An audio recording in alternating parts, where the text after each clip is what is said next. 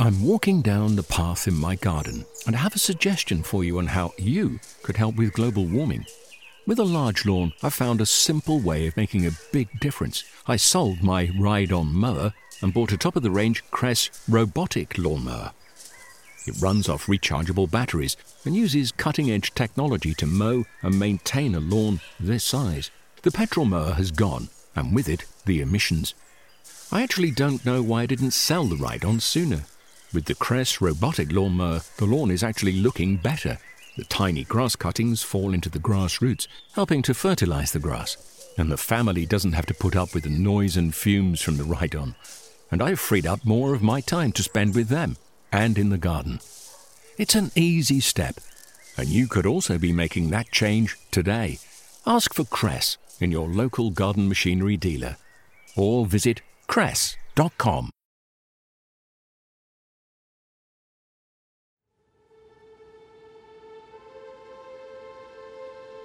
Winter in the UK can feel like the harshest time of year.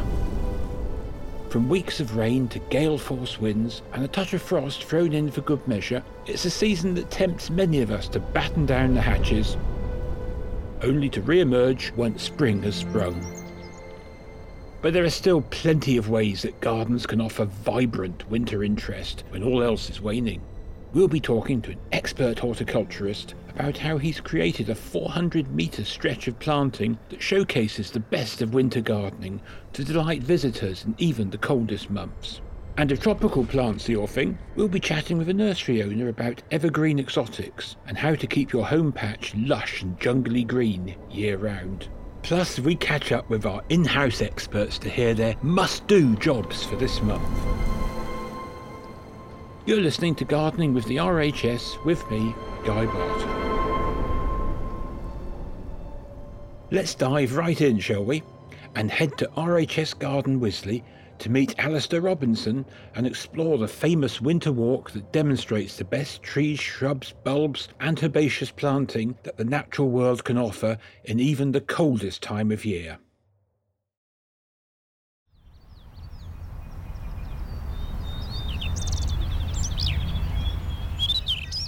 Hello, I'm Alistair, known as Al. I work on 7 acres, which covers the winter walk. So what is a winter walk? The winter walk is the hard path on the outside of 7 acres, and it's designed to showcase plants that are of great interest over the next 4 months, so December through till March. Traditionally, people used to put the garden to bed in November, they cut the herbaceous down, and they wouldn't think about the garden or look at it probably till March time when the first bulbs emerged. So this walk here is to demonstrate that there's interest to be had in the garden all year round.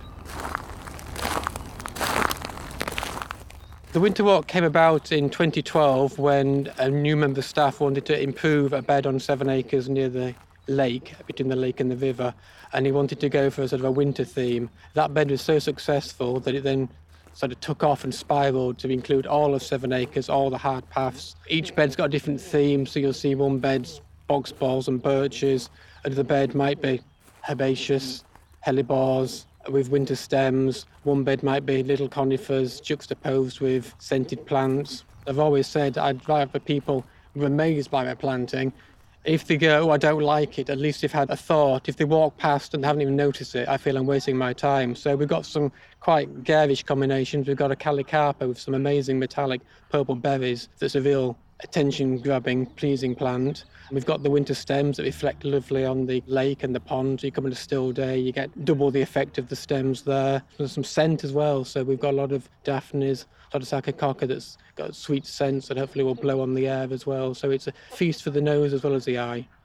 And obviously with all the berries as well, doesn't it? It's a great source of food, so hopefully the birds are flocking down here. Because I don't want them to eat all my berries, because it is for display as well. But you know, if the birds want a few, it's fine.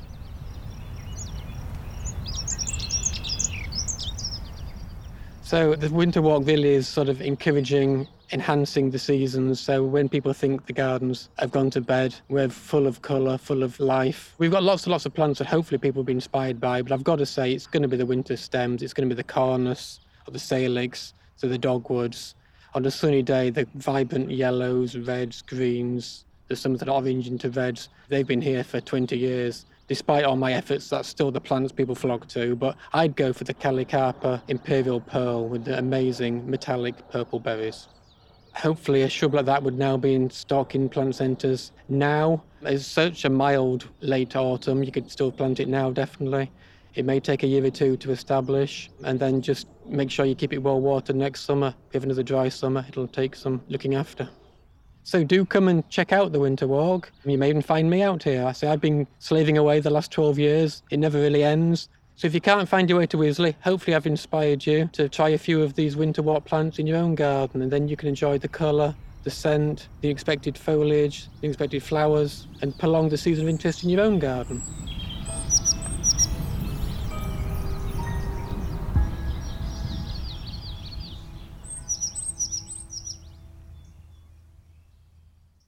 Thanks, Al. A far cry from the ethereal world of those slender-stemmed dogwoods are large-leafed exotics. And though your imagination may reserve these tropical species exclusively for the jungle, more and more of them are proving hardy enough to stay evergreen in even our northerly British latitudes. We spoke to Bruce Jordan, founder of Big Plant Nursery, to hear more about exotic evergreens here in the UK. One thing that I'm often asked is what actually is an evergreen plant, particularly with people who want a plant that doesn't drop any leaves. And so they'll say, I don't want a plant that loses its leaves. We'd call that a deciduous plant. Now, an evergreen plant obviously still loses leaves, but it loses them gradually throughout the year. So it's always got a large percentage of leaves on it.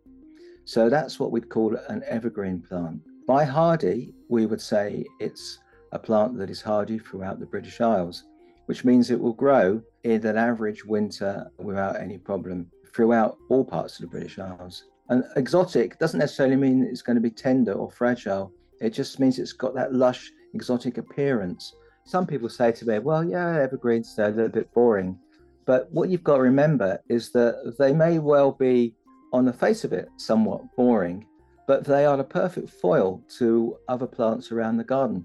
So in the summer, they're quietly in the background, just bouncing off the transient, flowery, more showy plants that disappear in the autumn. But when the autumn comes along, you'll get this beautiful framework of evergreens that will just create structure in your garden. And they're an essential part in creating any garden these days, particularly if you have a bare modern garden. You need something that's green just to kind of lift you throughout those winter months.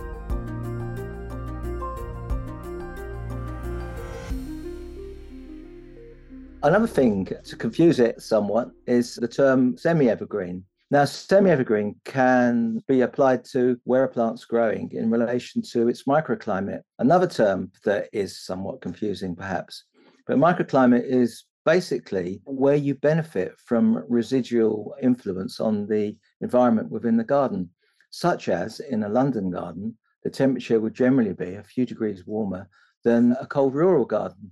Equally, a coastal garden may perhaps be a little bit warmer. And also we could generate the microclimate by having a cold garden that's got a wall, maybe a south-facing wall that gets a bit of residual heat. These are all zones that we would call microclimates. And into these microclimates, we can use plants such as ones we'd loosely term semi-evergreen, which leads me on to a plant we can't really avoid talking about because it's such hugely appealing and has so much interest and following. It's Tetrapanax papyrifer. Now, Tetrapanax is an Asian plant, comes from all over, principally Taiwan is where we seem to get the ones that have the biggest leaves. And there's a group called the Rex group, which have the biggest of all leaves, large divided leaves, screams of exotic gardens, and is highly, highly desirable. I can't emphasize this. Now, if we grow it in a London garden, for instance, particularly a warm London garden, it's evergreen. It's also evergreen in places like the Isle of Wight. But if you grow it in a cold rural garden, such as the garden that I have here in West Sussex, it tends to be almost deciduous. So it loses most of its leaves, but holds on to one or two. And so we would call that a semi-deciduous plant. It's a plant to look out for if you want to do an exotic garden. Just be aware that if you plant it, it can sucker and produce offsets. I quite like that, but you may well prefer to think about growing it in a restricted bed or with some form of root barrier. Just a thought. I'm just going to put it out there that I think you should have a Tetrapanax, but you should also have a Schefflera, and you should also have a Fatsia polycarpa, to the very least, but there's so many more, so many. One that really you should look out for these days, and it's increasingly becoming more available, is Fatsia polycarpa green fingers. So we've got Fatsia japonica, the regular one, but green fingers just adds another dimension of exoticism to it. It's got large, deeply divided leaves, a very, very useful and wonderful plant, particularly good in the shade. That's one I'd look out for. It's hard to single out one other because there's so many. But one of the newcomers on the stage, I guess, is the whole Schefflera family. And to that end, the one that's most widely available now is Schefflera taiwaniana. Yeah, it really almost looks like a houseplant. It looks so exotic. It's got these lovely little palmate leaves, which are glossy and proving incredibly hardy as well. It's also interesting to note where these plants come from. I've mentioned the Tetrapanax, but the Schefflera, in particular, Taiwaniana, obviously there's a clue in the name, it's Taiwan. And you may well think, wow, that's a really hot country. And that brings me back a little bit to microclimates. In Taiwan, these plants are found on the sides of mountains. And obviously, as you go higher up the mountain, the climate changes, gets cooler and more in tune with what we have here in the British Isles. So that's the Schefflera Taiwaniana. Same with Fatsia polycarpa, it's the Japanese islands it originates from. I guess that's what's the fun about our kind of gardening. It's finding plants from countries that would sound quite unlikely, but if you go high enough, you'll find a zone that is suitable. There we are, we've talked about a few plants. I think now is the time really, particularly when it's raining so much, is to get online, do some research, look at the plants we've talked about, and perhaps order some if you can and get out and plant. Historically, the autumn is the best time for planting, and our autumn seems to have shifted. Autumn now seems to run right into December, and the seasons are changing, we all know that. But the soil is still warm, and if you have a garden that's not underwater, get out there and work. It's great for the mind, body and soul, and also your plants. They'll get away and be stronger, because probably next spring we'll have another drought. And that's the time when you want your plants to have already set down the roots and be growing. So my advice, get out there.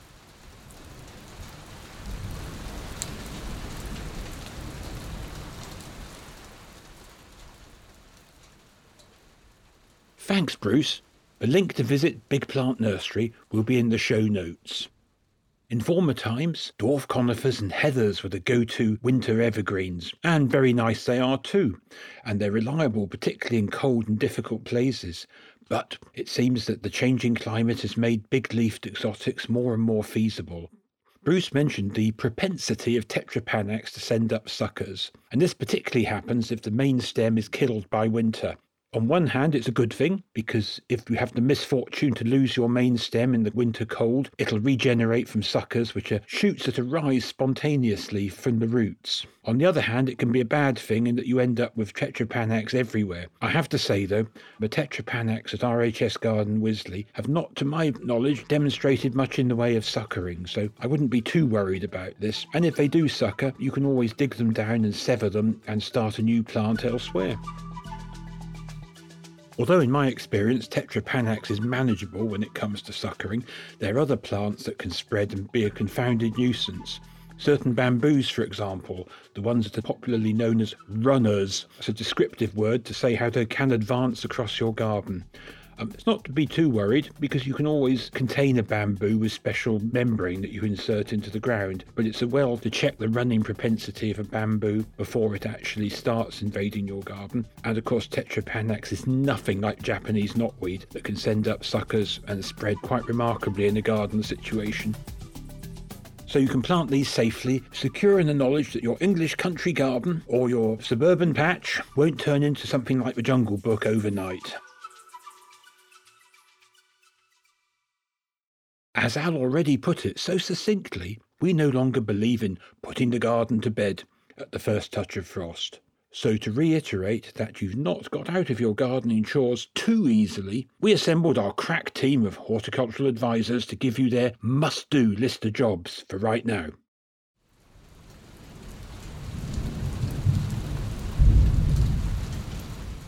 Hello, my name's James Lawrence. I'm a Principal Horticultural Advisor based at Wisley. Hello, I'm Michaela. I'm a Horticultural Advisor based here at Wisley also.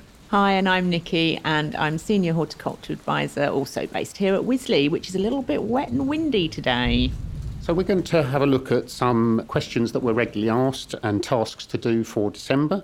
And we often get asked quite a lot of pruning questions around December. And this year, perhaps people might be pruning certain things like roses a little bit later than usual. Nikki, what do you think about that?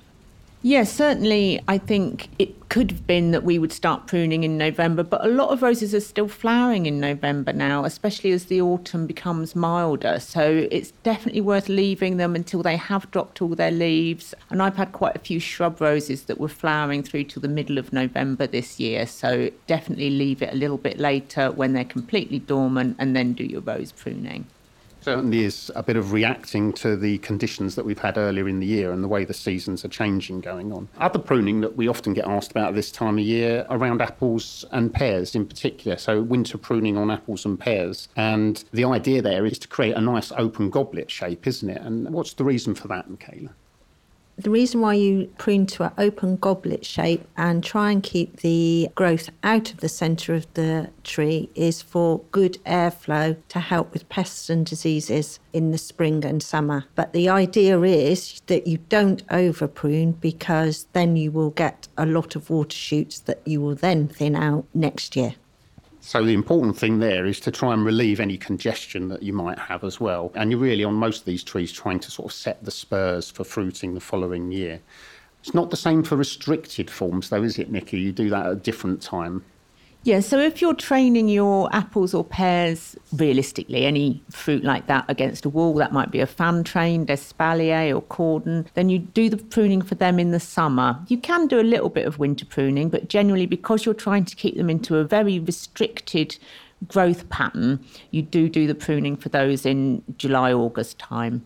Great. And while we're on the subject of pruning, lots of people have been asking recently about whether or not they should completely prune back some of their perennial plants, some of the herbaceous plants. And there is a bit of a debate here, isn't there? Because there is some benefits to not doing that. Michaela, what do you think about pruning back perennials? I've actually pruned back some of my perennials last weekend just to tidy up the garden, but try and leave plants like your grasses because the birds will like those. Anything with a seed head on, phlomis, eryngiums, leave those because they will feed the birds and insects through the winter and then cut down in the spring. And Nikki, any other plants that you would leave seed heads on over winter? Yes, certainly things like sedums and Verbena bonariensis, and they actually, when you get a bit of frost on them or a bit of dew and a spider's web, they can actually look really interesting in the winter, even though they are essentially dead. They can still give you some structure and sort of a little bit of architectural or photo opportunity even, actually. You do indeed see lots of images of frost on dried flower heads, and lots of people might even want to cut them later in the year and bring them in as part of floral arrangements. So it is worth taking the view that some things may need to be cut back, particularly if they're going to have damp foliage that could potentially come back and rot the crown. But things that dry nicely, keep them on there for some structure, for some winter interest and for some wildlife value as well. We do often get asked at this time of year as well about whether it's a good time of year to move plants. So sometimes people they realise they've planted something in the wrong place. It may have been there for a short while and they want to move it. And generally, as we're going into the dormant season, that can be a good time of year, particularly to move deciduous plants. Is that right, Michaela? Yes, especially as the weather is still mild. It's quite easy to move deciduous plants. However, if they've been in the ground for more than 5 years, then they are well established and you may set them back with not very good growth in the first year after you've moved them, but you will need to keep them well watered in the first year after you've moved them to get them to re-establish at the roots. So it is worth pointing out that obviously moving plants is a kind of last resort because you are disturbing them and you are putting them under stress. But Nikki, have you got some tips if you do decide to move them, if you are moving them and we're doing it in the dormant season for deciduous plants, what can you do to ensure you get the best success rate?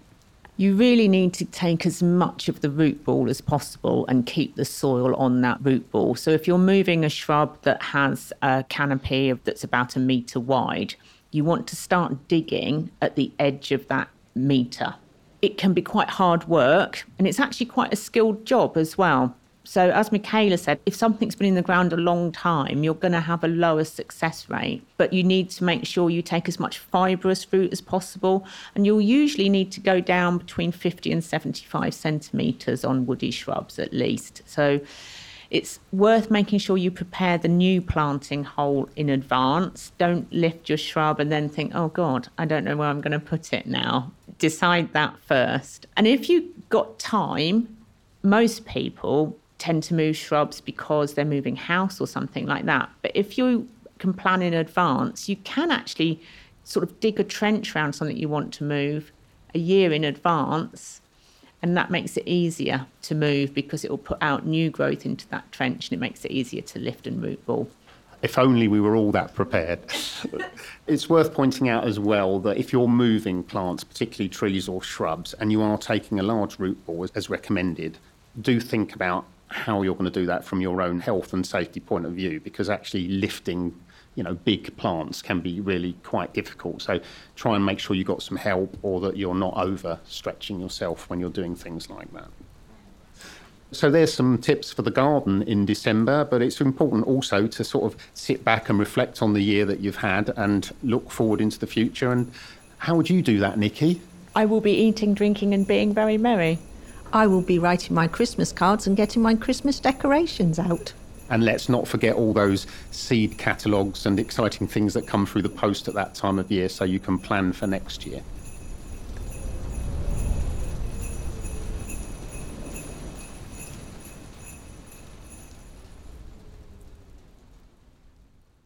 Thanks there to James, Nikki and Michaela. Well, that's about it for today. If you've enjoyed the show, please consider giving us a 5-star review on Apple Podcasts, Spotify, or wherever you listen.